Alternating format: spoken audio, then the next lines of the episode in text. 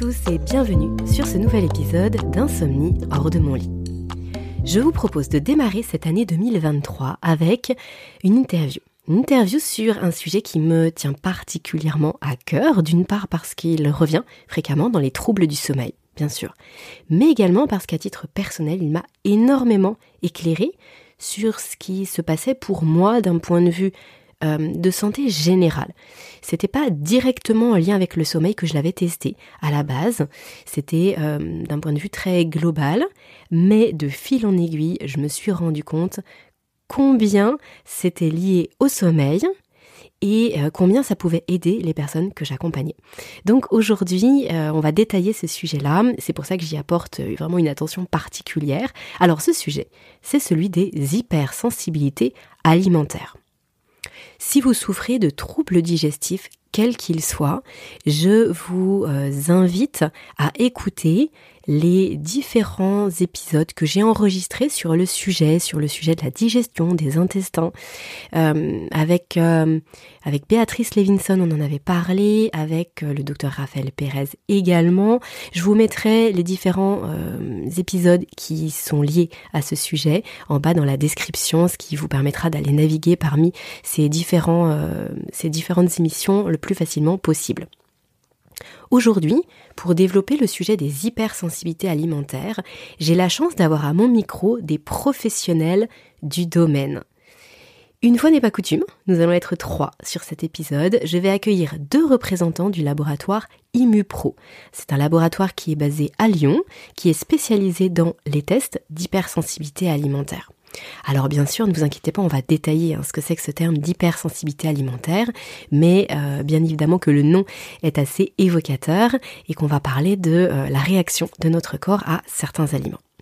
Alors Marcel, le directeur de l'unité ImuPro, et Camille, qui est responsable de la relation client chez ImuPro, vont répondre aux questions que vous vous posez et vous allez comprendre peu à peu le lien intestin-sommeil avec un, nouvel œil d'une certaine façon. Cet épisode, il n'est pas du tout sponsorisé par ImuPro, je ne suis pas rémunérée pour vous en parler.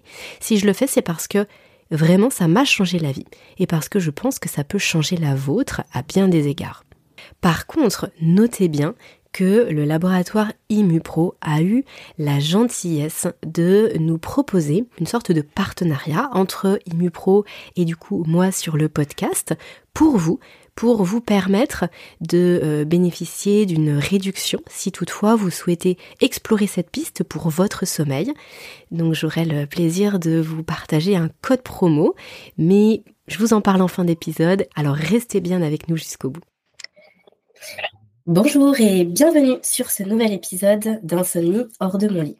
Aujourd'hui, je suis ravie de recevoir Marcel, qui est euh, directeur euh, de l'unité ImuPro, et Camille, qui est responsable euh, de la relation client chez ImuPro, et qui vont nous parler des tests d'hypersensibilité au niveau d'hypersensibilité intestinale. Nous allons parler des intestins, nous allons parler de la relation entre l'inflammation intestinale possible qu'on peut avoir et les troubles du sommeil. C'est un podcast qui me tient particulièrement à cœur, que j'attendais de vous faire depuis longtemps.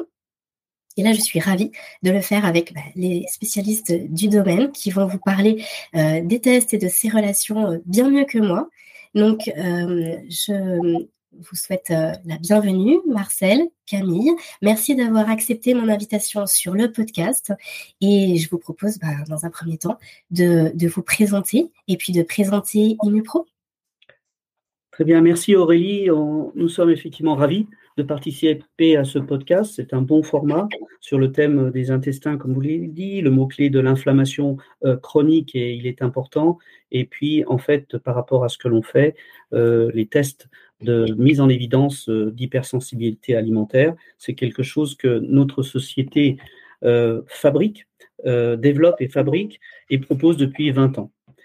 juste pour peut-être bien expliquer les choses, il s'agit d'un test sanguin euh, qui va permettre à, tout un chacun, à partir d'une prise de sang, de connaître ses hypersensibilités alimentaires. On parle des aliments.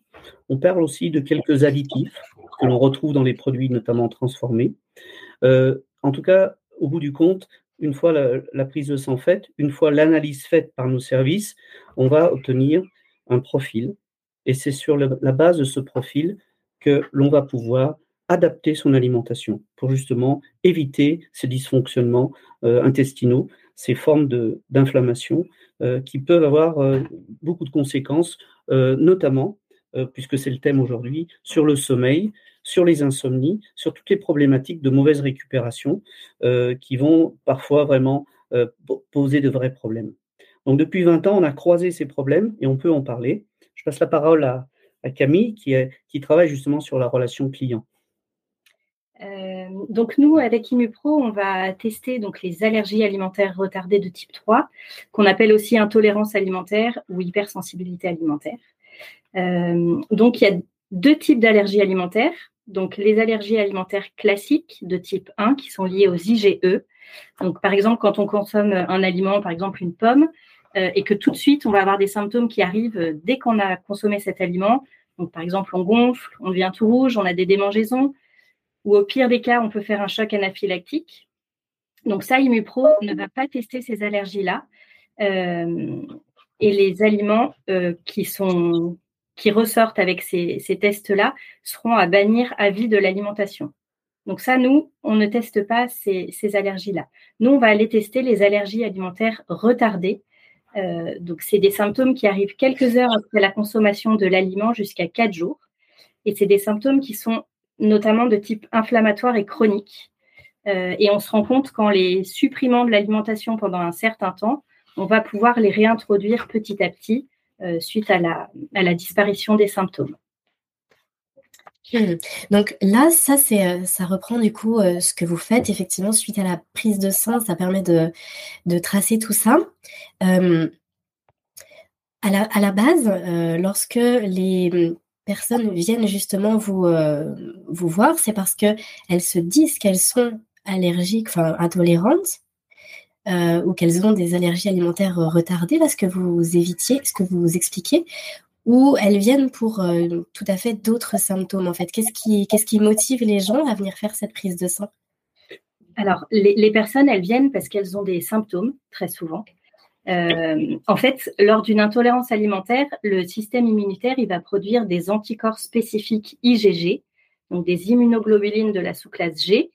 Et ces anticorps IgG, ils peuvent provoquer différents symptômes, donc qui peuvent apparaître, comme je vous le disais, quelques heures après la consommation de l'aliment jusqu'à quatre jours. Et généralement, les symptômes donc, sont de type inflammatoire chronique.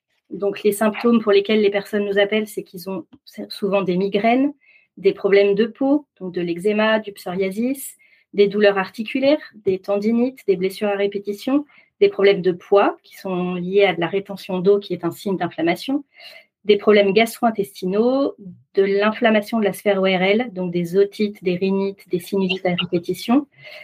Toutes les personnes aussi qui souffrent d'une maladie auto-immune, euh, on se rend compte que quand ils font ces tests, ils ont beaucoup d'aliments qui ressortent, donc beaucoup d'inflammation. Et changer leurs habitudes alimentaires et supprimer les aliments qui leur créent des inflammations, ça leur enlève beaucoup de douleurs. Alors après, on ne va pas guérir les maladies auto-immunes, mais en tout cas, ça soulage vraiment les personnes euh, qui ont ces inflammations-là. Et le dernier, le dernier symptôme euh, bah, chronique pour lesquels les personnes font le test, c'est une fatigue chronique et bah, des troubles du sommeil et de l'insomnie. Donc, euh, le thème d'aujourd'hui. Mmh, tout à fait. Bah, du coup, je vous propose qu'on qu'on développe un petit peu cette partie-là et puis que vous puissiez nous expliquer quel est le lien entre euh, cette fatigue chronique et les, les hypersensibilités alimentaires. Euh, pourquoi ça vient générer des troubles du sommeil Qu'est-ce qui se passe exactement au niveau des intestins? Est-ce qu'on peut vraiment rentrer dans le détail? Parce que je pense que ça va vraiment intéresser euh, bah, tous nos, auditrices, toutes nos auditrices et auditeurs. Mhm. parce que euh, on a souvent besoin de vraiment comprendre pour ensuite agir. Et c'est ce qu'on fait à chaque fois sur le podcast d'essayer d'aller dans le, dans le détail de la compréhension. Donc, euh, quelle est quelle est cette inflammation? Pourquoi certains aliments viennent créer de l'inflammation? Et puis et puis bah, d'autres Vous pourrez nous détailler tout ça aussi. Et, pourquoi cette inflammation au niveau de l'intestin vient poser problème pour le sommeil, notamment d'un point de vue fatigue? Alors, effectivement, euh, c'est très important de, comprendre les mécanismes. Et effectivement, c'est notre rôle d'expliquer au mieux ce qui peut se passer à partir du moment de l'ingestion d'un aliment. D'accord? Mais pour répondre à la question précédente, pourquoi on, vient nous contacter un jour Ça peut être pour différentes raisons. Effectivement, en lien avec une problématique, mais ça peut être aussi en lien avec, je dirais, un, parcours, un chemin. et une évidence qui apparaît pour, pour les personnes du lien entre ce qui, va être consommé tous les jours et les effets. Donc vous allez avoir des personnes, on va parler d'auto-immunité un petit peu, qui, qui font des flambées par exemple les cas de polyarthrite euh, bien connus, où là, si vous voulez, les personnes se rendent compte que ce n'est pas tout au long de l'année. Et assez vite, elles comprennent que c'est lié à certains aliments. Donc, si vous voulez, le, lien, euh, par contre, n'est pas évident par rapport à l'allergie classique. C'est-à-dire, c'est difficile de, euh, de, faire le lien, justement, entre l'aliment consommé et l'effet ce qui n'existe pas en allergie de type 1, où vous consommez euh, par exemple un crustacé, vous voyez, c'est assez fréquent, voire de l'arachide, des cacahuètes, hein, et immédiatement il y a une réaction. Là, si vous voulez, un aliment consommé le lundi peut avoir son effet euh, jusqu'au jeudi. D'accord? Parce que, euh, et j'en viens à l'explication que je veux, je vous donner, c'est qu'effectivement, tout se passe au niveau de la digestion qui commence dans la bouche, hein, mais c'est surtout au niveau intestinal que vous allez avoir la possible, euh, si vous voulez, un possible effet de, mauvaise absorption. D'accord? Euh, Donc après, si vous voulez, on parlera des liens de l'intestin et, du cerveau, mais ce qu'il faut comprendre, c'est que l'inflammation, elle est le résultat d'une réaction immunitaire. D'accord? Dans ce que l'on parle. Hein. Mais l'inflammation, c'est la conséquence d'une réaction du corps. C'est ce qui se passe effectivement lorsqu'on a une attaque extérieure, qu'elle soit bactérienne, virale, parasitaire ou autre.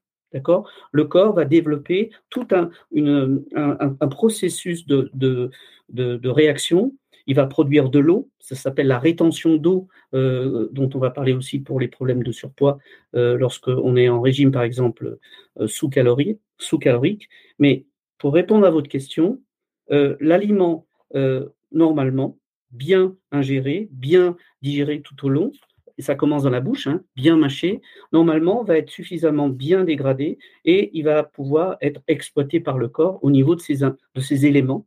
Et il n'y aura pas quelque chose qui est à la base de, ce dont on parle, il n'y aura pas de passage dans la circulation sanguine d'éléments, d'extraits alimentaires qui provoquent la réaction immunitaire. Donc, si vous voulez concrètement, pour essayer d'être pratique, lorsqu'un aliment est mal digéré, on essaiera de comprendre pourquoi il est mal digéré, euh, eh bien, il va, y avoir un phénomène de porosité euh, au niveau de l'intestin grêle. Alors, l'intestin grêle, c'est un, long parcours, hein, c'est pour ça que ça, peut durer jusqu'à 4 jours. L'intestin grêle, c'est le plus grand échange au niveau du corps. C'est là, si vous voulez, que les échanges se font entre l'extérieur et l'intérieur. En surface déployée, c'est un court de tennis. Certains de vos auditeurs l'ont peut-être déjà entendu. Mais en tout cas, c'est là que se font les échanges. Et si ces échanges se passent mal, s'il y a une porosité intestinale spécifique qui s'est construite, eh bien les extraits d'aliments vont finir dans la circulation sanguine et ils seront vus par le système immunitaire exactement de la même façon que d'autres intrus qui sont euh, des, euh, si vous voulez, des, comme je l'ai dit, des bactéries ou des, virus. Donc clairement, on arrive dans la circulation sanguine, le système euh, de défense se met en place, il produit des anticorps et en fait, donc c'est l'immunité qui est atteinte. C'est-à-dire le système immunitaire se développe, développe une énergie, et ça c'est une des premières explications par rapport à la fatigue chronique, c'est-à-dire que le corps va se fatiguer, à se défendre finalement, et il n'est pas fait pour ça. Il est fait pour justement se défendre sur les vrais, par rapport aux, vrais assaillants, mais certainement pas contre les aliments. Donc certains aliments vont solliciter le système immunitaire, et c'est ça qui va entraîner ce premier élément de fatigue chronique. Mmh. Oui, parce que du coup, le, corps dépense de l'énergie là où il a pas, là où ça n'a pas lieu d'être, sachant que nos organismes, malgré tout, dans, nos sociétés actuelles, sont déjà soumis à, beaucoup de, pression de l'environnement. On a souvent plusieurs casquettes et mmh. les, journées sont, sont doubles ou triples. Donc, effectivement, si le corps, en plus de tout ça, doit lutter contre bah, presque lui-même, systématiquement du matin au soir et du soir au matin, en fonction de, si on a des régimes alimentaires qui sont euh, bah, possiblement euh, les mêmes toute l'année, malgré tout. C'est souvent ce qu'on constate, c'est que tout au long de l'année, on a tendance à manger plus ou moins la même chose, euh, en tout cas semaine après semaine.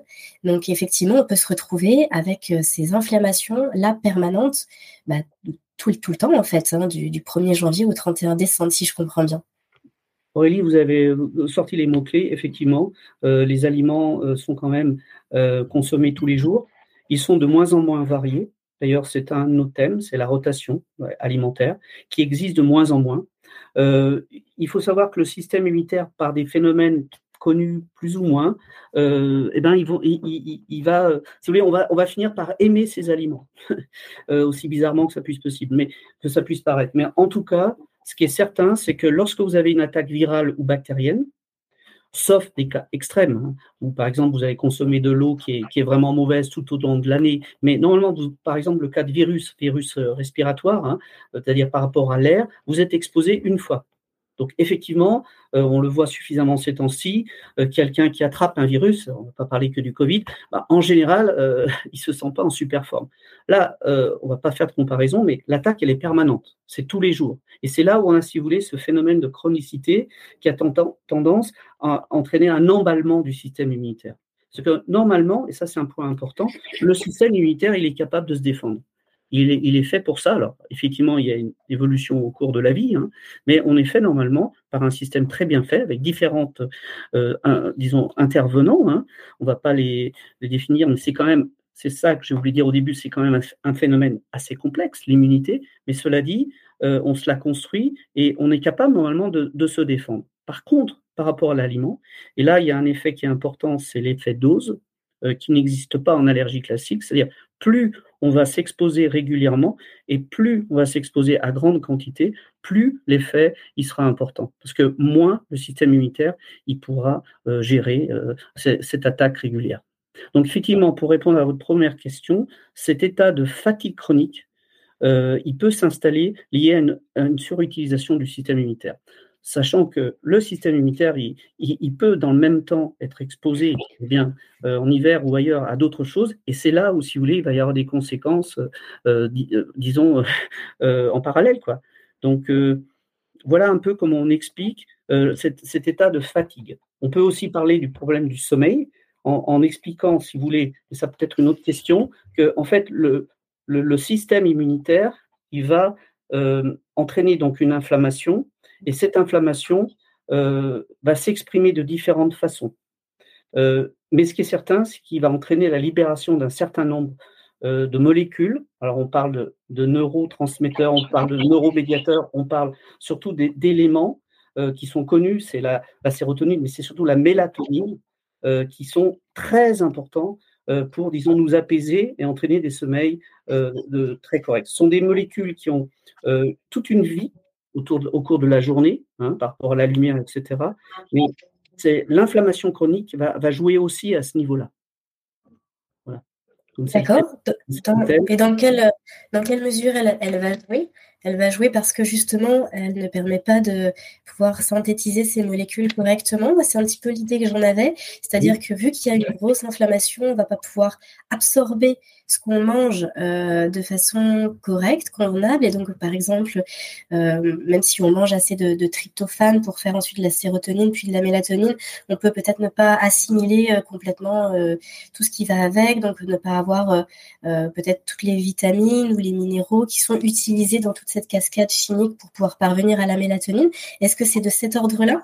Oui, tout à fait. Le tryptophane étant à la base, on va le trouver dans différentes sources. Hein. Euh, mais effectivement, l'inflammation euh, va perturber cette cascade de réactions dans le corps. Vous savez, le corps, c'est de la biochimie aussi, hein, bien sûr. Et euh, on a parlé de la mélatonine, on a parlé de la sérotonine, le tryptophane et le cortisol, il ne faut pas l'oublier, qui est l'hormone en fait du, stress, mais qui est produite à haute dose en cas d'inflammation, disons, spontanée, mais aussi chronique. Donc le cortisol a aussi un, un rôle à jouer pour. Alors, euh, il peut être utile pour une réponse immédiate au stress, mais dans le cas d'inflammation chronique, il va certainement gêner euh, la cascade dont vous avez parlé. Donc, mmh. et, euh, un peu bon sens. C'est intéressant que vous évoquiez justement le cortisol parce que. Ah, excusez-moi, je vous ai coupé. Oui, je disais non, c'est très intéressant que vous évoquiez le cortisol. J'allais justement vous poser la question parce que hum, qui dit inflammation bah, dit forcément euh, euh, surproduction de, cortisol par le corps, qui est notre seul anti-inflammatoire naturel qu'on ait à disposition. Et mhm. effectivement, il faut que le cortisol puisse euh, baisser de façon significative le soir, justement en laissant place à la mélatonine pour que le sommeil puisse advenir. Donc, mhm. on imagine que s'il y a une inflammation chronique, cette baisse du cortisol qui doit être significative l'est probablement moins. Est-ce que, est-ce que le, le, le, process est justement celui-ci? Est-ce que ce cortisol reste élevé comme ça tout au long de la nuit et que ça peut justement justifier ces, ces euh, difficultés à s'endormir ou ces multiples réveils nocturnes? Oui, en fait, on a, euh, si vous voulez, on, essaye d'expliquer euh, le mieux toutes ces chaînes, ces cascades, avec des flèches qui montent, des flèches qui descendent. Mais ce qui est certain, c'est que tout s'enchaîne et le cortisol, il va effectivement gêner, si vous voulez, ce phénomène nocturne de, production de mélatonine. Et c'est là où, si vous voulez, Camille m'en parlait au tout début de notre conversation. On a vraiment si vous voulez, des personnes qui vont nous contacter pour autre chose euh, que les problèmes de sommeil, qui vont spontanément nous dire mais je dors mieux. Hum. Euh, on a même eu des personnes euh, que je connaissais bien, en fait, on était devenus assez proches, qui souffraient d'apnée du sommeil, voire de ronflement, vous voyez, c'est aussi bizarre que ça, qui avaient des nuits très perturbées, et qui ont vu leur, leur, symptômes ici leur problématique se régler. Et, et, c'est vrai que euh, les questions que vous posez sont bonnes, la fatigue, euh, le cortisol, etc. Mais tout ça s'explique biochimiquement euh, par tout ce qui est, disons, fonctionnement du corps. Mmh, bien sûr. le cortisol reste quand même une molécule dosée couramment hein, dans les bilans sanguins. Il, elle est très importante. Et donc, on perturbe avec cette inflammation chronique. Le mot chronique, il est important parce que toute la méthode que l'on propose, et on pourra en parler tout à l'heure, ce n'est en rien un régime strict d'exclusion à vie. C'est simplement la méthode que l'on propose, c'est de casser, si vous voulez, cette régularité d'exposition et de casser cette chronicité. Et c'est en cassant pendant une certaine période et en réintroduisant avec prudence les aliments que l'on a identifiés que l'on va pouvoir euh, justement jouer sur ces fameuses cascades dont vous avez parlé. J'aime bien le terme de cascade parce que c'est comme ça que ça fonctionne. Il y, a, il, y a, beaucoup de personnes, quand on discute ensemble de leurs résultats de test et de, qui, mettent en place la méthode, qui nous dit ils, ont fait le test parce qu'ils avaient, euh, je ne sais pas, de, des blessures à répétition, des sportifs qui avaient des blessures à répétition, des tendinites, etc. Et ils nous disent, pratiquement la première chose qu'ils nous disent, c'est Ah, mais c'est incroyable, j'ai arrêté de consommer euh, du gluten, par exemple, et une semaine après, le matin, je me réveille et j'ai l'impression d'avoir dormi toute la nuit. Je me réveille pas fatigué, alors qu'en fait, il s'était même pas rendu compte qu'il était fatigué et que et qu'il dormait mal. Donc c'est euh, vraiment cette histoire de fatigue, c'est le premier bienfait, en tout cas, de, de la modification de son alimentation. Mmh. Et très vite en plus. C'est vraiment au bout d'une semaine ou 15 jours après avoir arrêté les aliments qu'on sent vraiment ces bienfaits et ce, et cet état de fatigue qui disparaît, le fait de bien dormir et de se rendre compte qu'on dort bien. Après, je pense qu'il y a aussi un, autre élément en parallèle de, ce que vous dites là, Camille. Euh, c'est le, le, fait d'avoir des réveils nocturnes la nuit, tout, tout, le temps à peu près à la même heure. C'est quelque chose que je constate euh, très souvent chez les personnes que j'accompagne au niveau du, du sommeil. Euh, on va se retrouver avec des réveils entre 3h et 4h du matin. Alors, bon, selon si on est heure d'été ou heure d'hiver, ça peut varier un petit peu. Mais euh, avec des réveils où, par exemple, on peut avoir un peu chaud, mais c'est pas non plus des bouffées de chaleur extraordinaires. Mais on sent qu'on a un peu tout le métabolisme qui s'active alors qu'on devrait être au repos. Et puis finalement, euh, on laisse filer une heure et demie, voire deux heures, et vers 5h30, 6 heures, les personnes me disent, mais en fait, c'est là où je pourrais me rendormir pour encore euh, trois heures de temps, mais bon, c'est là où je me lève pour le travail, pour les enfants, etc. Et moi, ce que je constate systématiquement, c'est que lorsqu'il y a un travail de fait sur l'alimentation, eh bien, ces personnes euh, se retrouvent à ne plus se réveiller la nuit systématiquement, comme si leur système digestif s'était euh, considérablement apaisé. Donc j'imagine que ce sont des choses aussi, euh, peut-être des retours d'expérience que vous avez eus. Et est-ce que vous pouvez bah, nous, en dire deux mots du fait que le, système digestif, ce qui se passe la nuit dans notre système digestif, bah, c'est pas exactement la même chose que ce qui se passe le jour. On n'a pas exactement les mêmes fonctions au niveau de, des intestins, justement lorsqu'ils lorsqu'ils sont au repos digestif. Et c'est là qu'ils vont travailler. J'imagine que si là, il y a une grosse inflammation et qu'ils ne peuvent pas faire leur travail bah, pour lequel ils sont préparés normalement, ça peut poser des problèmes et peut-être réveiller le corps. Oui, en fait, le lien, si vous voulez, entre ce dont on parle au niveau des aliments, des hypersensibilités et finalement le, monde du microbiote, enfin de la flore, il est évident.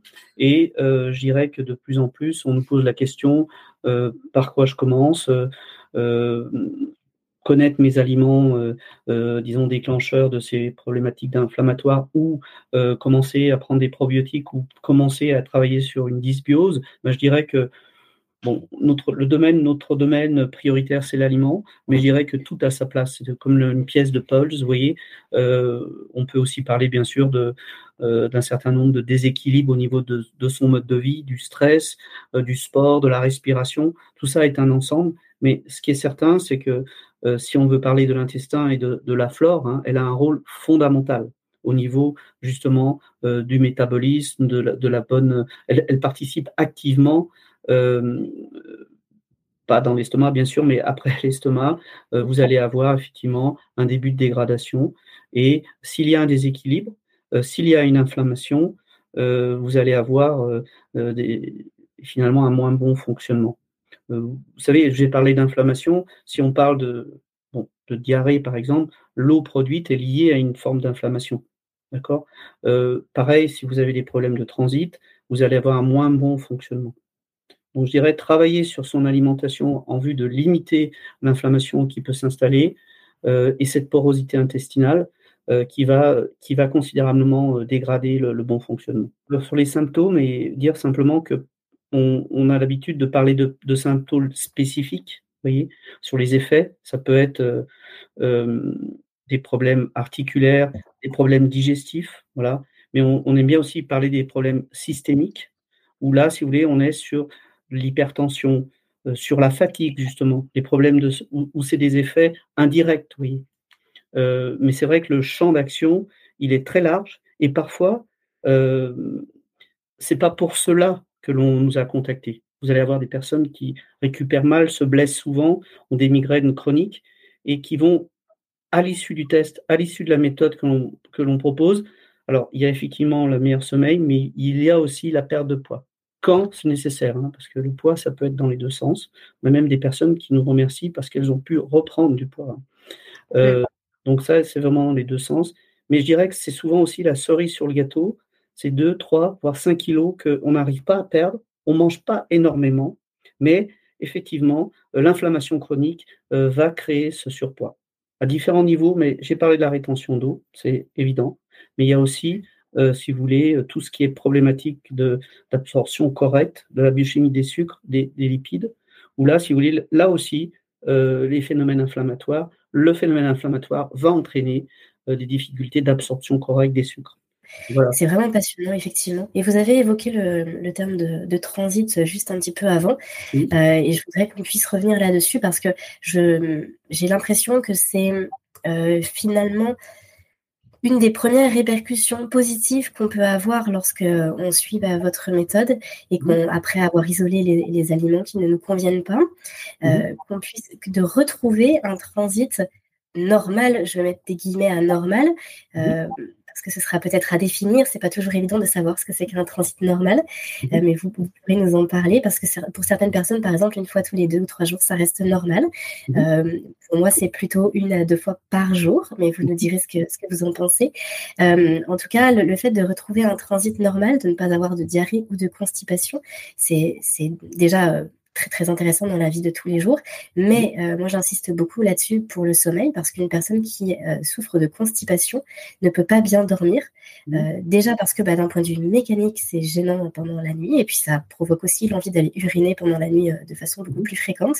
Et en plus de ça, bah, une personne qui est constipée c'est une personne qui ne va pas pouvoir avoir tout son système qui fonctionne bien, son système digestif qui fonctionne bien, comme vous l'avez évoqué. Et donc, on se retrouve avec plein de, problèmes en, chaîne. Mhm. Euh, est-ce que euh, vous pouvez euh, nous en dire quelques mots sur le transit? Parce que je pense que ça, c'est très facile en fait à repérer pour les personnes là qui nous écoutent et que ça peut être, ça peut les alerter en fait. Voilà, en fait, effectivement, alors nous ne sommes pas médecins, nous sommes, on n'est pas à même de dire euh, un, deux, trois, trois fois par jour. Mais ce qui est certain, c'est que les personnes par elles-mêmes se rendent compte, on est les premiers à se rendre compte quand euh, le système ne fonctionne pas normalement.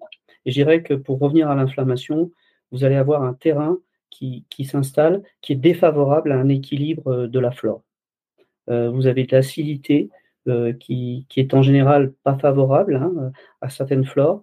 Et donc, vous allez avoir une, production, parce que c'est une vraie petite usine, hein, à différents niveaux de l'intestin et du côlon, qui ne va pas pouvoir fonctionner. Et, et, ça, ça va avoir des conséquences euh, mécaniques hein, euh, diverses. Mais ce qui est certain, c'est que euh, je, je, pense qu'il faut être très alerté sur le sujet. C'est pas normal de ne pas aller à la selle une journée, quoi. Vous voyez Mais nous, on, on croise des personnes euh, c'est pas en journée, quoi, c'est en semaine. incroyable. Voilà, incroyable. Et qui, euh, alors on va utiliser ce terme-là, mais sont débloqués simplement justement en, tenant compte des résultats du test. Mmh, mais ça, ça me surprend pas du tout. Est-ce que, du coup, j'aimerais bien qu'on puisse euh, revenir un tout petit peu sur, euh, sur justement les résultats des tests, parce que ça, c'est quelque chose qui m'avait euh, vraiment beaucoup marqué.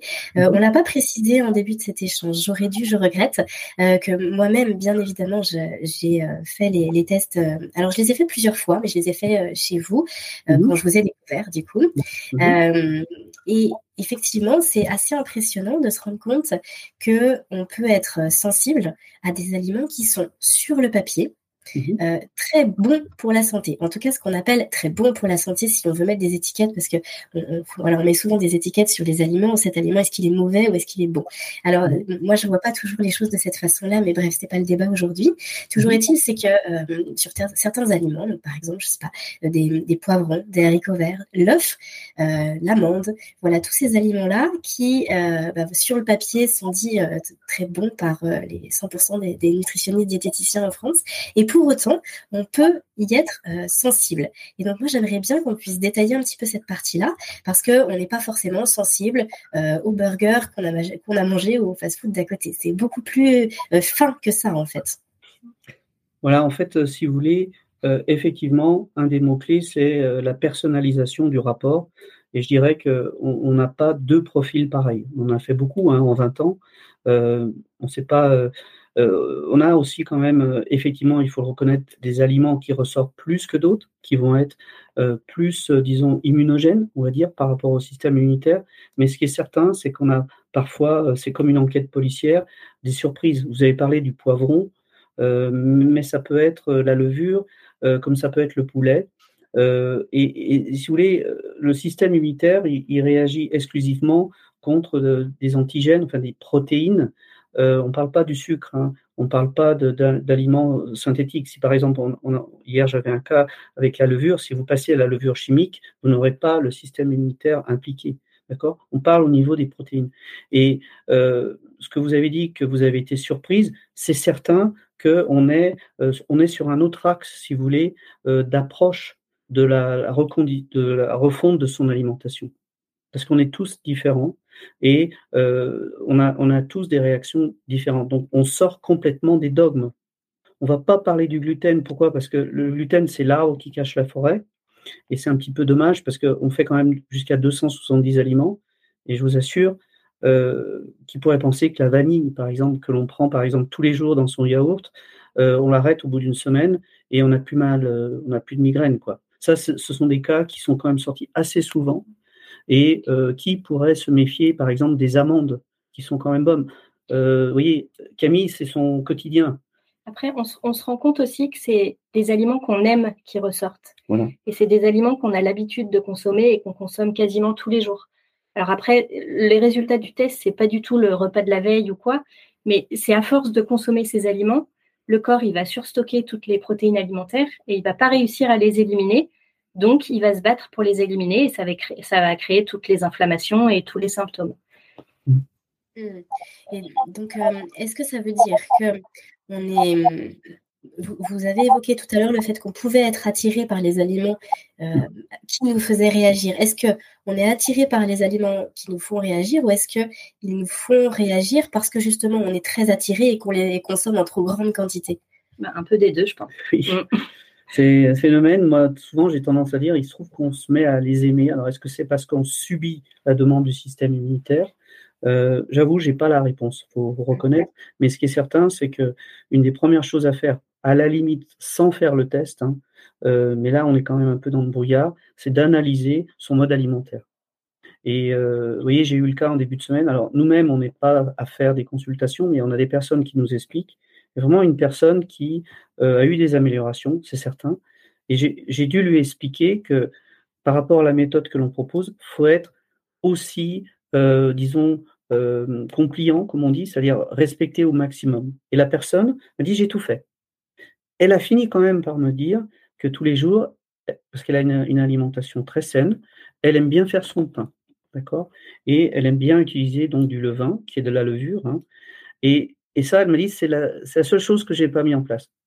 Et j'ai dû lui expliquer que c'était quand même dommage, parce qu'elle a fait l'impasse sur un aliment, en plus qu'on connaît bien, j'ai parlé de la levure, euh, qu'il faut éliminer si c'est sorti euh, dans le profil. Parce que souvent, vous voyez, on pourra développer plus tard, vous allez avoir effectivement des immunoglobulines euh, détectées. Donc, c'est le fait, si vous voulez, d'une surproduction anormale par rapport à un seuil physiologique normal. Par contre, je le développerai plus tard, mais la présence d'IgG ne veut pas obligatoirement dire déclenchement de symptômes. Et ça, on peut le savoir uniquement euh, en, s'astreignant à d'éliminer les aliments pendant une période de 5 à 8 semaines. Et c'est lors de la réintroduction qu'on peut voir si le système immunitaire est capable euh, de, bien réagir. Donc, dans le cas de la levure, je l'ai incité à vraiment arrêter le pain, le vin tous les matins, parce que là, pour le coup, elle en consomme tous les jours quand même, c'est des quantités importantes. Hein. Euh, et, je ai donné rendez-vous dans 5-8 semaines. C'est un exemple qui est parfait, que je trouve très très intéressant, euh, qui est parfait pour illustrer le fait que, à mon avis, euh, ce que vous proposez, les tests que vous proposez, c'est un énorme gain de temps pour les personnes qui justement veulent remettre euh, en cause un peu leur, euh, diète ou en tout cas qui se posent des questions sur leur alimentation. C'est un énorme gain de temps et un gain d'énergie parce que du coup ça permet de concentrer ses efforts au bon endroit. Et moi c'est ce que je c'est ce que je, répète très souvent lors des, conversations autour de ce sujet-là et c'est pour ça que je, renvoie très souvent les, les, personnes vers vous pour leur faire gagner ce temps et cette énergie parce que plutôt que d'aller à peu près au hasard, de faire des évictions un peu au hasard dans son quotidien et puis finalement que ça, puisse être parfois infructueux. Puis faire une éviction, mais s'il y en a euh, quatre autres qui nous posent vraiment des soucis, même si celle visée, elle était concernée aussi, en fait, on verra pas non plus d'amélioration tangible. Euh, ou alors tout enlever, alors qu'en fait, on n'a pas besoin de tout enlever, on a juste besoin d'enlever, bah oui, le petit bout de vanille ou le pavot, mais que, voilà qu'on ignore. Euh, là, on va vraiment gagner du temps parce que du coup, lorsqu'on fait la prise de sang et que vous envoyez le bilan, euh, il y a la liste de tous les aliments qui sont testés, du coup, avec euh, les petits codes couleurs. Ça, vous nous en avez pas parlé, mais vous allez peut-être le faire après, avec les petits codes couleurs, du coup, qui euh, reflètent comment notre système immunitaire réagit, en tout cas en ce moment, à un moment donné, hein, c'est vraiment une photographie à un moment donné, c'est pas, comme vous le dites très bien, c'est pas quelque chose d'immuable, ad vitam aeternam, je serai comme ça et c'est tout. Mais en tout cas, ça permet d'avoir une vraie information de ce qui se passe pour nous aujourd'hui, de savoir où mettre son énergie, parce que clairement c'est déjà difficile de changer son alimentation, donc autant faire les choses dans le bon sens directement. Et puis ensuite, euh, de, de, euh, de réintroduire petit à petit. Vous dites euh, c'est entre 5 à, 8 semaines, c'est ça? Et du coup de, voir ce qui se passe à ce moment-là. Et donc je trouve, je trouve c'est vraiment cet, exemple illustre parfaitement. Euh, et après, ça, nécessite aussi une, certaine rigueur, mais je pense que du coup ça vaut le coup et on, sait pourquoi on le, on le fait parce qu'en plus on a vu les résultats, donc c'est encore plus tangible plutôt que de faire une éviction sur quelque chose qui nous paraît un petit peu abstrait. Oui, et en fait, euh, oui, alors les résultats, comme vous disiez, euh, on a toutes les listes d'aliments testés et les résultats sont, les aliments sont classés en trois catégories. Donc, on a les aliments verts, sont ceux qui ne créent pas d'inflammation, donc on peut consommer. Et les aliments orange et rouge sont donc ceux qui créent les inflammations et donc potentiellement les symptômes. Après, dans l'idée, euh, on va, ce que nous, l'objectif, c'est que les personnes, après le test, et après la période d'éviction, réintègrent tous les aliments qu'elles ont supprimés, euh, mais à petite dose pour que ça crée plus d'inflammation. Donc les personnes vont supprimer ces aliments pendant 6 à 8 semaines pour calmer les inflammations. Euh, et au bout des 6 à 8 semaines, elles vont les réintroduire aliment par aliment et en laissant 4 jours entre chaque prise d'aliment. Donc par exemple, la personne a supprimé euh, la vanille donc pendant 6 à 8 semaines. Elle a noté, bah, alors au départ, elle a noté tous les symptômes qu'elle avait sur un petit cahier. Et au bout des 6 à 8 semaines, elle fait le point pour voir quels symptômes elle a, elle a plus, tout ce qui a changé en elle, euh, si elle dort mieux, si elle est moins fatiguée, si elle a moins de douleur, etc. Et, euh, et donc le lundi, la personne va réintroduire la vanille. Qu'elle consomme une bonne dose de vanille sur la journée. Elle attend 4 jours pour voir comment le corps réagit et s'il y a des symptômes qui avaient disparu qui réapparaissent ou pas. Et s'il n'y a pas de symptômes qui réapparaissent, elle va pouvoir réintroduire dans son alimentation cette vanille, mais en respectant quatre jours entre chaque prise de cet aliment-là, pour laisser le temps au corps d'éliminer les protéines alimentaires et donc d'éviter une nouvelle inflammation. Et on va faire ça avec tous les aliments qu'on a supprimés, les uns après les autres, pour pouvoir au final réintroduire le maximum d'aliments.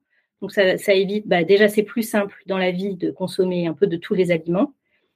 Euh, et ça évite les carences aussi. Et voilà. Donc nous, l'objectif, c'est vraiment de supprimer pendant une période donnée et de réintroduire au maximum les aliments supprimés. Alors parfois, il y a certains aliments qu'on ne pourra pas réintroduire parce qu'ils vont toujours nous créer des symptômes. Au bout de quatre jours, on le réintroduit. Et au bout de trois, quatre jours, on sent que on dort mal, on a mal au ventre, on a des douleurs, etc. À ce moment-là, on supprime l'aliment pendant six mois et au bout des six mois, on réessaye de le réintroduire une nouvelle fois pour voir si cet aliment passe ou pas. Et bah, après, c'est il y a des, aliments qu'on ne peut pas réintroduire parce que le corps ne les accepte pas, mais la grande majorité, on arrive à les réintroduire en les consommant tous les quatre jours. Il y a une question que je, que je me pose euh, par rapport à, à, ce que vous dites, Camille, aux aliments qui nous font réagir. Est-ce que les aliments qui nous font réagir, là, et qu'on doit du coup complètement enlever pendant un certain temps, ce sont des aliments qui nous font réagir depuis toujours, on ne le savait pas, ou est-ce que d'un seul coup, on devient intolérant euh, à certains aliments? Est-ce que ça peut arriver comme ça du jour au lendemain? Est-ce que c'est depuis toujours? Euh, Comment ça se passe? Et pourquoi, euh, du coup, on, deviendrait intolérant à certains aliments? Alors, on n'a pas toutes les explications, mais ce qui est certain, c'est que le phénomène est lié au mode de consommation c'est-à-dire euh, la chance, on peut dire la probabilité de développer, elle va être directement liée à la, répétition. Mais cela dit, ce n'est pas non plus la, règle de base. Vous voyez, on travaille dans le monde entier. Euh, prenons l'exemple de l'Asie, mais parfois je parle de la Belgique. Vous voyez, on n'a pas de réaction en Belgique euh, supérieure ailleurs par exemple, par rapport à la pomme de terre, on va dire, euh, ça c'est un peu caricatural, euh, les frites. Mais parlons de l'Asie, avec le riz, on a très peu de, de, réactions. Donc, c'est pas parce qu'on consomme euh, tous les jours un aliment que le risque est, il est, il est évident. Par contre, c'est un facteur, voyez, de développement. Mais après, il y a certainement d'autres éléments. La génétique joue son rôle. On va parler de l'enfant qui hérite de l'immunité de sa mère et qui va, si vous voulez, euh, effectivement pouvoir, euh, disons, euh, pas souffrir, mais en tout cas avoir certaines intolérances et pour lesquelles qui viennent de sa mère. Donc le conseil qu'on donne, par exemple, aux, femmes qui veulent travailler sur ce terrain-là, c'est effectivement de faire un test pour l'enfant et pour elle aussi, parce qu'elles elles vont transmettre. D'accord? Après, il, peut y avoir d'autres déclencheurs. Ça peut être des déclencheurs euh, euh, viraux, vous voyez, des attaques au niveau du système digestif euh, qui vont entraîner cette porosité dont on a parlé, qui vont entraîner finalement un déclenchement de, mauvaise absorption. on peut avoir aussi, il faut en parler, des, consommations et des, expositions à son insu, d'accord, avec certains ingrédients qui sont rajoutés vous avez parlé de l'œuf tout à l'heure, on parle du blanc d'œuf. Il faut savoir que le blanc d'œuf est un adjuvant assez courant, notamment au niveau des vaccinations. Donc, euh, vous allez avoir comme ça des déclencheurs où, euh, non, je n'ai pas pris de blanc d'œuf, mais si vous en avez pris, vous avez une, une succession de vaccinations au cours de votre vie.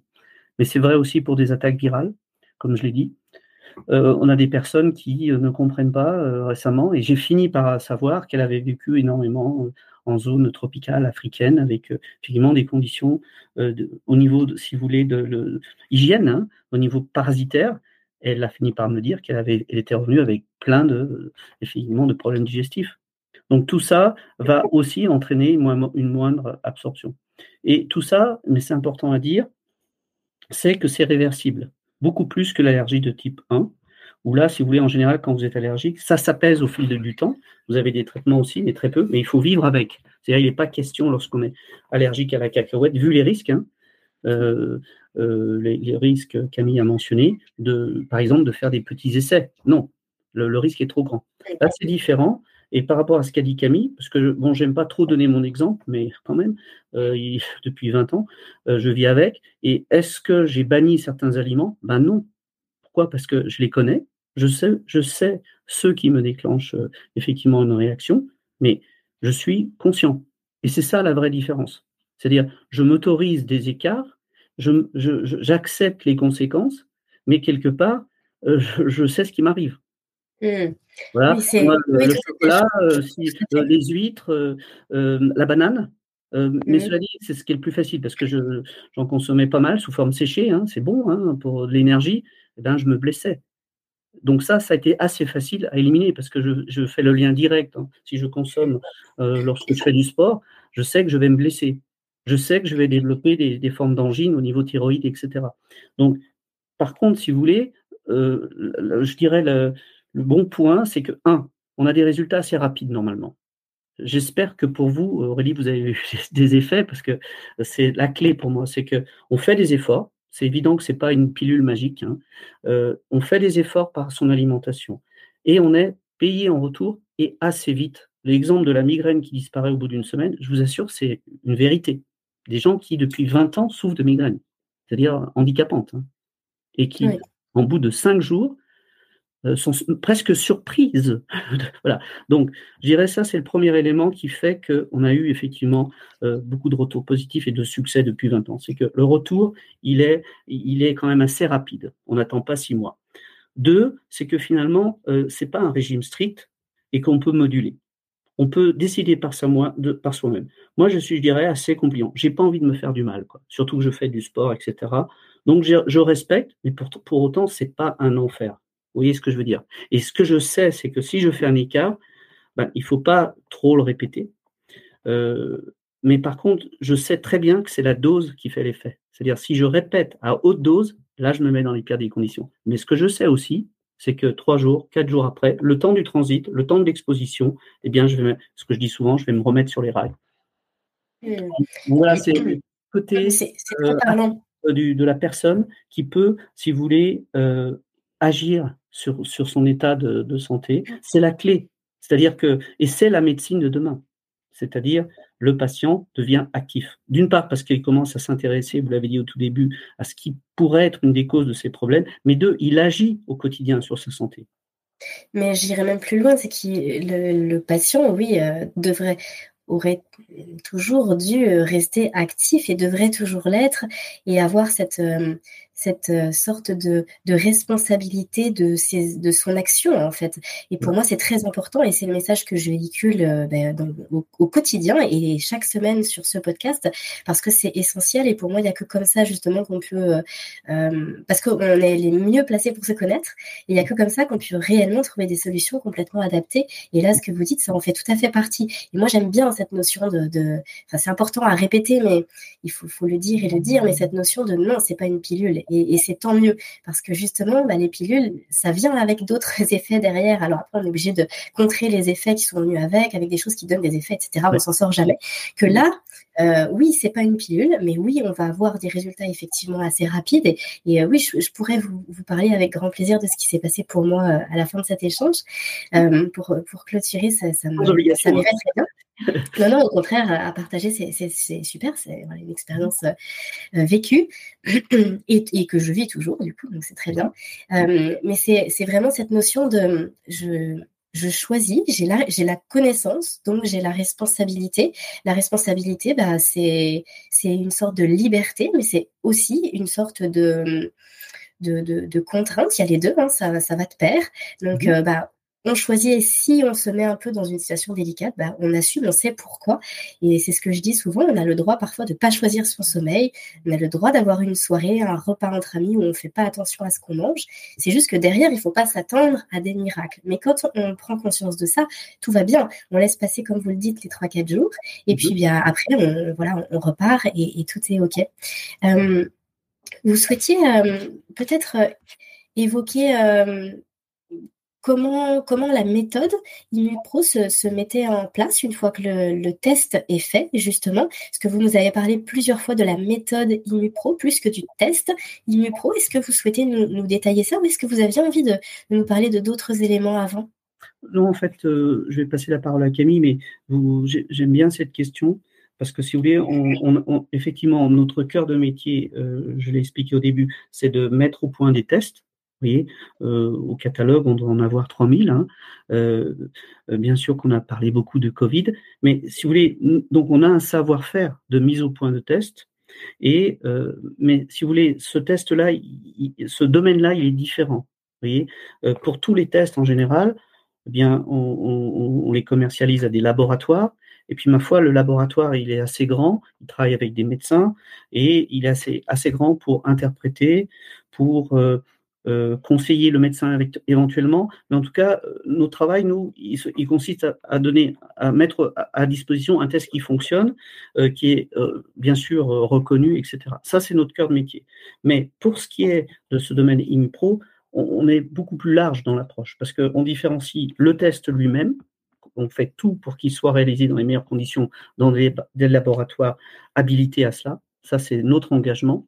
Mais on fait beaucoup en amont par exemple aujourd'hui, où on essaye d'expliquer, vous voyez de quoi il s'agit. Pourquoi? Parce que c'est un domaine qui est quand même pas très connu dans le monde médical. Euh, que l'aliment soit ton premier médicament, ça tout le monde l'a compris, mais franchement, c'est pas appliqué. Mmh. Ou alors, si c'est appliqué, c'est euh, selon des dogmes. Euh, 5 fibres légumes par jour, vous voyez, des choses qui ne sont, qui ne correspondent pas du tout à la réalité, et on en voit les conséquences dans les chiffres d'obésité, d'auto-immunité, de diabète, de cancer. Donc, si vous voulez, si les autorités pouvaient comprendre cela, c'est qu'on est tous différents et que, les dogmes ne peuvent pas fonctionner, au même titre que le gluten ou les pâtes euh, le jeudi pour le match du samedi. Voilà, si les sportifs de haut niveau pouvaient comprendre que c'est une ineptie, seulement dans 30% des cas, le gluten sort. Hein. Donc, ça, si vous voulez, euh, on essaie de l'expliquer. Donc, c'est l'avant-test. Et il nous arrive très souvent d'expliquer que ce n'est pas magique. Euh, il y a quand même, comme on l'a dit, un engagement. C'est-à-dire, si on ne veut pas comprendre qu'il y a un petit effort à faire, vaut mieux pas le faire.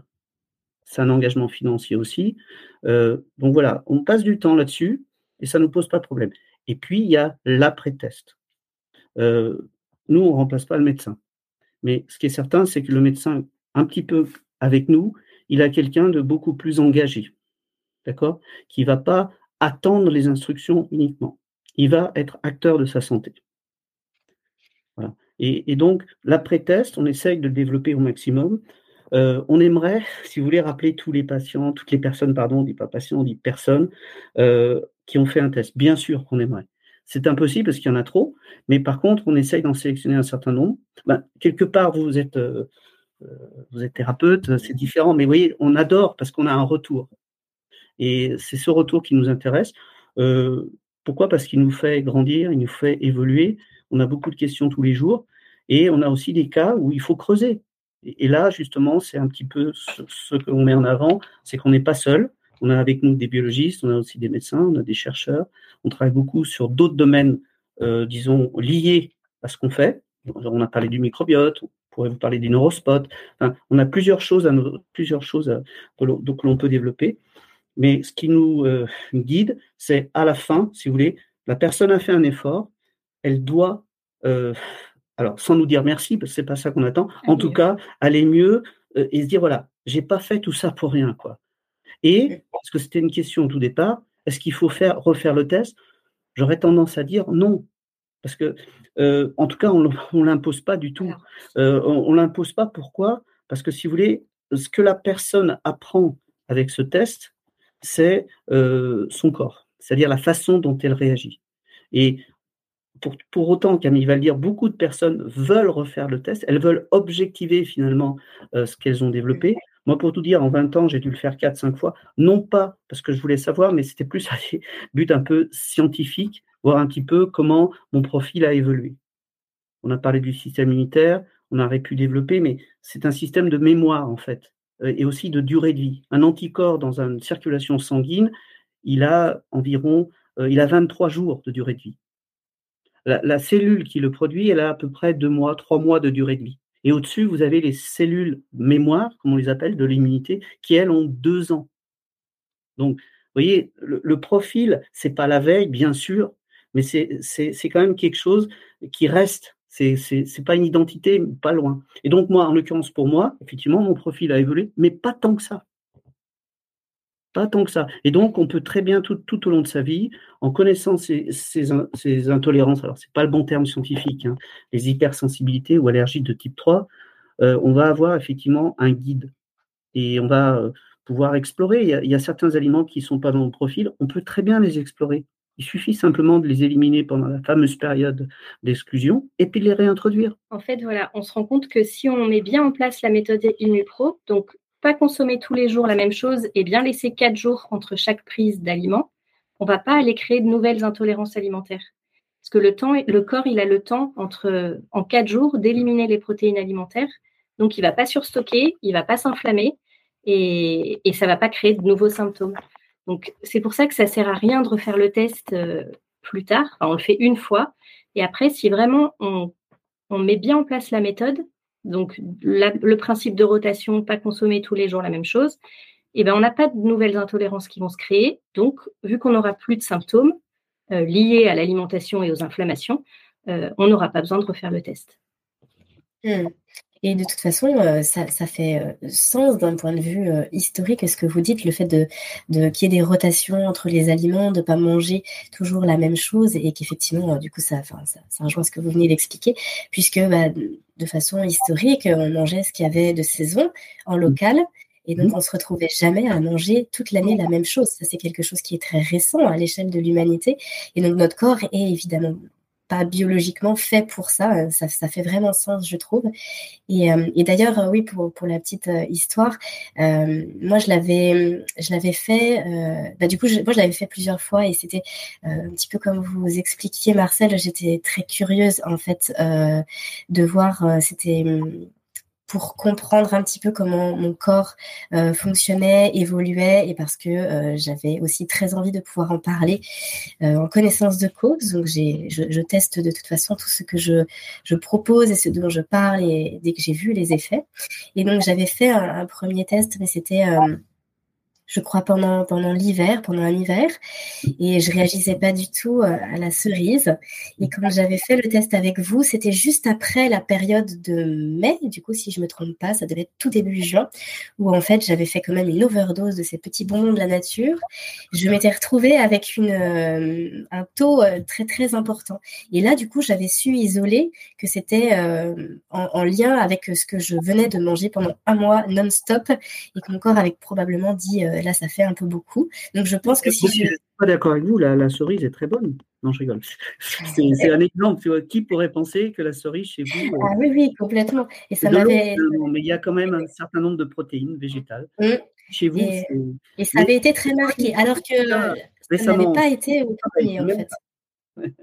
Pardon Du coup, j'ai eu le même récemment.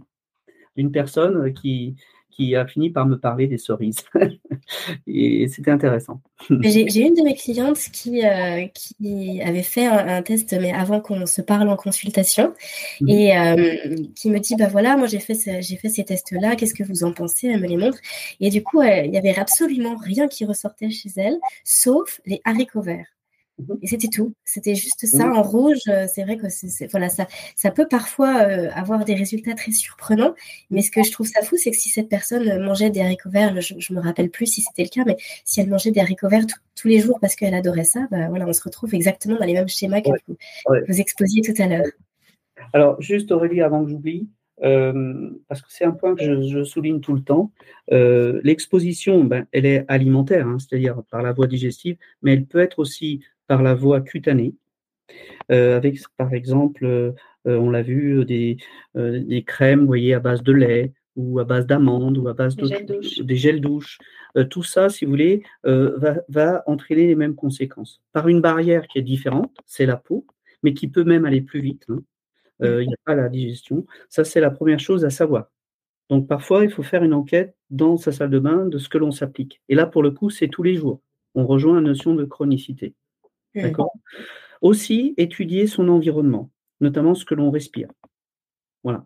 Euh, aussi, quand on parle d'environnement, ça peut être lié à une réaction par rapport aux champignons, par rapport aux, levures, enfin tout ce qui peut y avoir dans des environnements humides. Des environnements euh, qui vont créer par aspiration le même type de réaction. Donc ça, c'est quelque chose euh, euh, qu'il faut avoir en tête aussi lorsqu'on est amené à faire sa propre analyse, voyez, de ce que l'on consomme. Mais ce n'est pas uniquement digestif. Très intéressant de le souligner. Merci ah, beaucoup. la, lavande, j'en mange pas. Mais si vous me mettez dans un champ de lavande, j'ai une réaction. Elle n'est pas immédiate en plus. Mais mmh, D'accord. des migraines. Et c'est pas, c'est le test qui me l'a mis en évidence. Mmh, vraiment, vraiment très intéressant. Alors, pour, pour euh, reprendre, par contre, parce que là, ça me faisait penser du coup à l'allergie, euh, pour reprendre en, termes de vocabulaire, euh, mmh donc on parle, on ne parle pas d'allergie, en tout cas, c'est pas une allergie de type 1, c'est ça? C'est une allergie de type 3. Donc, allergie de type 3 et hypersensibilité alimentaire, c'est la même chose. Alors, c'est une allergie alimentaire retardée de type 3. Voilà. Sachant que les, vrai nom scientifique. Une hypersensibilité va être le terme un peu global, si vous voulez. Euh, le, vrai terme, effectivement, c'est ce que lui a dit euh, Camille, c'est une forme d'allergie, d'accord, qui est médiée par d'autres intermédiaires, hein, qui ne sont pas euh, les IgE et la libération d'histamine, ça c'est clair. Par contre, l'hypersensibilité, on peut parler du, sulfite, qui est, qui est un autre, une autre chose. On peut parler de réaction par rapport au lactose, qui est un sucre par rapport au fructose, ce ne sont pas euh, les domaines que l'on touche. Nous, on parle de, effectivement de cette allergie par rapport à des protéines spécifiques. Mais tout ça, c'est sous le chapeau de l'hypersensibilité alimentaire. Par rapport au terme d'intolérance, alors? Alors, l'intolérance, vous allez avoir, comme son nom l'indique, le corps qui ne tolère pas, qui rejette. Et du point de vue scientifique, euh, l'intolérance est souvent liée à une déficience enzymatique, par exemple l'intolérance au lactose parce qu'on a une déficience de lactase. Et il y a effectivement le terme, dans le cas de la maladie cœliaque, de l'intolérance au gluten, qui est un, si vous voulez, un phénomène non pas enzymatique, lui aussi lié au système immunitaire. Mais voilà. Donc, on va parler de l'intolérance au gluten, qui est voilà, en lien avec la maladie cœliaque.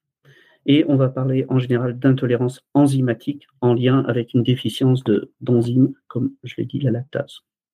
Donc, nous, on a effectivement essayé de ne pas rentrer trop dans les débats, mais c'est vrai que spontanément, les personnes nous appellent, disent voilà, je pense avoir une intolérance. Voilà. Donc, on creuse, on leur explique qu'il ne s'agit pas de ce qu'on va mettre en évidence de réaction immédiate, comme voilà, on dit que on peut parfois, euh, donc, on ne va pas détecter une intolérance par rapport à, une déficience enzymatique. on délimite bien les choses. Et au bout du compte, on est une pièce du pulse. Mais cette pièce, elle est très, très importante. Mmh. Voilà, parce que si vous voulez, vous l'avez dit à un moment, euh, il faut se poser des questions. Tout ça ne peut pas faire mal, bien au contraire. Euh, de se poser des questions, ma foi, c'est important. Mais c'est vrai que lorsqu'on travaille, on commence à travailler sur les aliments, on a envie d'aller plus loin hein, dans d'autres domaines. Et j'ai parlé de la respiration, le sport. On va aller vers une forme de recherche de soi-même, de, sur soi-même, sur finalement, pour éviter finalement de, se faire du mal. L'aliment reste quand même euh, un, élément important dans tout cela. oui, et ça revient trois fois par jour. donc euh, autant, euh, commencer par ça. Effectivement, c'est probablement ce qu'il y a le plus par rapport même à nos quantités de, de, sport. C'est éloigné un peu du sommeil, mais tout ça, le sommeil, il est quand même capital. Mais tout est lié. C'est tout est lié. Moi, je sais que ces, temps-ci, beaucoup de personnes ont vraiment des perturbations liées, liées au, disons, à l'environnement général. Hein et euh, parce qu'il y a du stress, etc., le travail, euh, l'environnement, voilà. Mais je pense qu'effectivement, il y a des liens directs euh, entre votre quotidien autour du sommeil et, ce que l'on consomme. Ça, c'est évident. je le constate tous les jours, donc je ne peux plus aller dans votre sens, effectivement. Je vous propose qu'on se dirige bah, tout doucement vers la, fin de, notre interview. Je vous propose de nous dire comment les gens prennent contact avec vous. S'ils veulent faire un test est-ce qu'ils vous contactent euh, par mail? Quel est, le site sur lequel ils doivent se rendre? Est-ce qu'ils peuvent vous appeler par téléphone? Et ensuite, une question qui euh, peut-être vous est posée souvent, mais faut-il une ordonnance pour euh, faire des tests chez vous? Est-ce que la personne doit forcément passer par un thérapeute? Est-ce qu'elle peut le faire par elle-même? Alors, pour faire le test, il faut commander un kit de prélèvement sur notre site internet, donc www.imupro.fr. Ou alors la personne peut nous contacter aussi par téléphone au 04 78 64 65 16. donc, commander un kit de, prélèvement sur notre site, on l'envoie au domicile de la personne qui a commandé. Avec ce kit, elle se rend dans son laboratoire d'analyse pour faire la prise de sang, ou alors elle fait appel à une infirmière à domicile. Une fois que la prise de sang est faite, la personne récupère le prélèvement sanguin, le remet dans le kit de prélèvement avec dans l'enveloppe qui est préadressée, préaffranchie. Elle nous renvoie le tout par la poste. Et à réception, nous, on lance les analyses. Donc, nos analyses, elles sont faites en Allemagne, dans le, dans le laboratoire de notre maison mère. Euh, voilà. Et, les personnes reçoivent les résultats par mail sous 15 jours à peu près euh, après nous avoir envoyé leur prélèvement sanguin.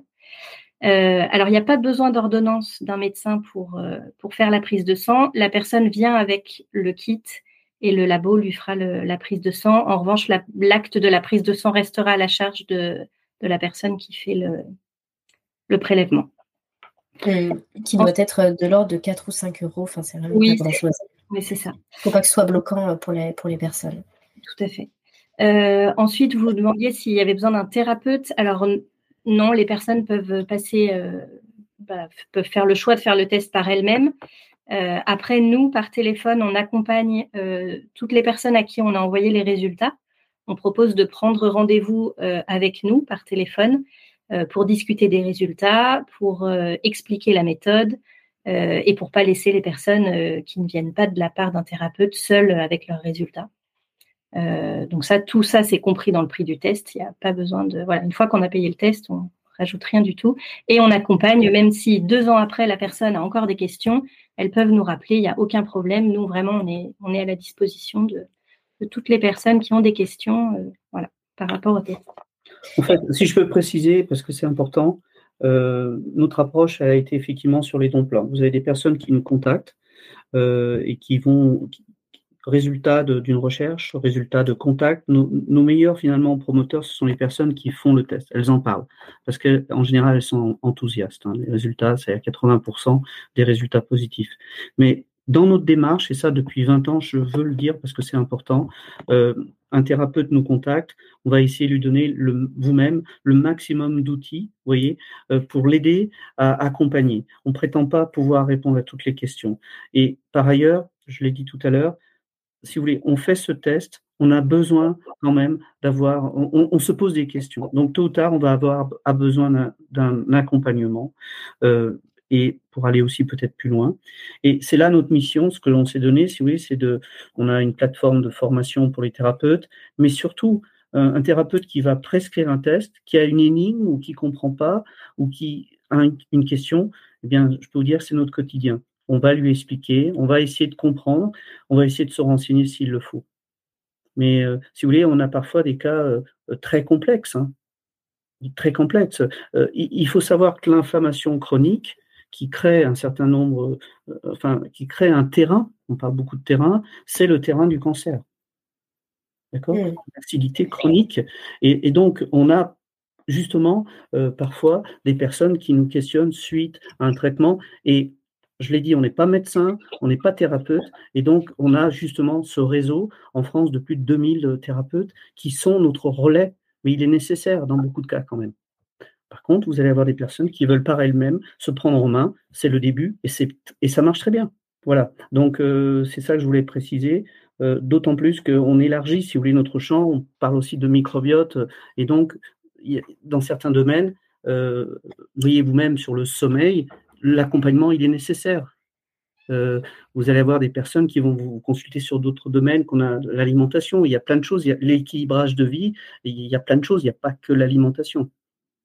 On, est, bien d'accord, oui, oui, tout à fait. tout à fait. Et puis, euh, et puis en plus de ça, comme vous le dites, les, tout ce qui a trait aux intestins, aujourd'hui, c'est très vaste. Il y a beaucoup de choses. Euh, le microbiote, effectivement, on en parlait. Vous parliez de l'inflammation qui fait le lit de, de, maladies comme le cancer. Et on parle aussi beaucoup des maladies neurodégénératives aujourd'hui. Donc, on sait que Alzheimer, 20 euh, ans avant, le mmh corps présente déjà les premiers signes et on ne s'en rend pas compte. En fait, il y a des choses qui sont vraiment, qui prennent, qui peuvent prendre naissance dans les intestins comme Parkinson. Mhm. Euh, et on s'en rend compte que des années et des années après, toujours est-il, c'est que je dis ça parce que c'est ça, ça, illustre effectivement ce que, ce que vous disiez. Il y a un énorme travail à faire par rapport à ça. Mhm. Et quand les symptômes sont euh, bah, le sommeil, bah, voilà, c'est le cas et ça permet parfois d'ouvrir une porte. Parfois, mhm. les symptômes sont bien autre chose et vous l'avez cité, mais à chaque fois, ce sont des portes qui s'ouvrent et puis chacun euh, bah, chemine avec tout ça. Et donc, vous, c'est comme si vous étiez un petit peu une lumière sur ce chemin et que vous veniez éclairer quelque chose qui permet d'aller encore plus loin. Et euh, c'est ben, ça que moi je, remercie euh, énormément le, travail que vous faites au quotidien. Je trouve que c'est extraordinaire. Et puis ben, je vous remercie d'en avoir parlé aujourd'hui sur le podcast. Je crois que je voilà si si euh, si ça avait été possible, je vous aurais bien gardé encore une bonne demi-heure de plus parce que j'avais encore d'autres questions. Mais je crois que c'est infini comme sujet. Ah oui oui. Merci. Merci, de nous avoir invités, en tout cas, Aurélie. C'était un très bon moment. Bah, c'était avec euh, grand plaisir. Euh, j'espère que, que voilà, ça aura répondu à plein de questions que, que les gens se posent là et qu'après l'écoute de cet épisode, euh, ils auront pu comprendre plein de choses et que ça réponde à plein de leurs questions. Et mhm. puis, bah, je vous souhaite une très bonne continuation à vous et encore merci pour ce temps que vous nous avez accordé. Merci, merci beaucoup Aurélie. À bientôt. Au revoir. Au revoir. Au revoir. Cet épisode touche à sa fin. Merci et bravo à vous de nous avoir écoutés jusqu'ici.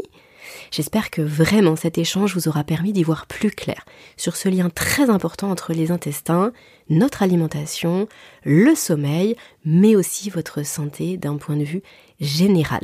Et vous le savez, sur le podcast, c'est quelque chose que je répète très régulièrement. Le corps humain, c'est vraiment un tout.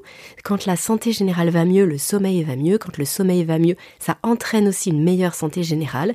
Et comme euh, tout est lié, c'est euh, comment dire, c'est une vraie chance finalement de pouvoir activer un levier qui va avoir des répercussions positives sur plusieurs aspects de notre vie.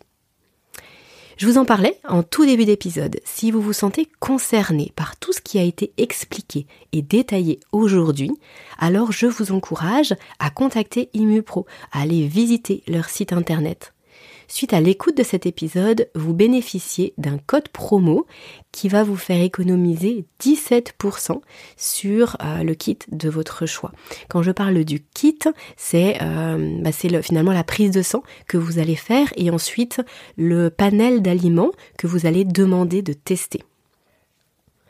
Le code, c'est podcast IHDML, tout attaché en minuscule. Donc podcast IHDML, P-O-D-C-A-S-T I-H-D-M-L. Ce code-là, vous allez pouvoir le mettre euh, quand vous allez faire la commande, vous le mettrez au niveau du numéro de prescripteur. Euh, comme ça, dès qu'ils verront ce, code, ce numéro, eh euh, la réduction s'appliquera sur l'ensemble des tarifs et ensuite vous pourrez choisir ce que vous désirez. Que ce soit en lien direct ou indirect avec le sommeil, je constate systématiquement que ça permet un mieux-être et une meilleure vitalité au quotidien. Alors j'espère que ce petit coup de pouce financier vous permettra de, de lever un frein, si toutefois c'était cet aspect-là qui pouvait vous bloquer dans, la démarche, et que ça vous permettra d'explorer à nouveau cette voie euh, pour voir ce que ça peut vous apporter.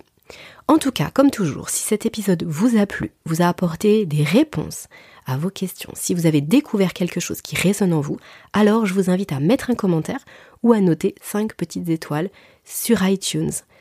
Vous avez de cette façon la possibilité de soutenir mon podcast, de soutenir euh, le, travail que je fais euh, de façon la plus régulière possible pour vous et de me donner aussi toujours un peu plus de légitimité pour ensuite inviter des experts toujours plus passionnants et qui permettent euh, des épisodes de qualité.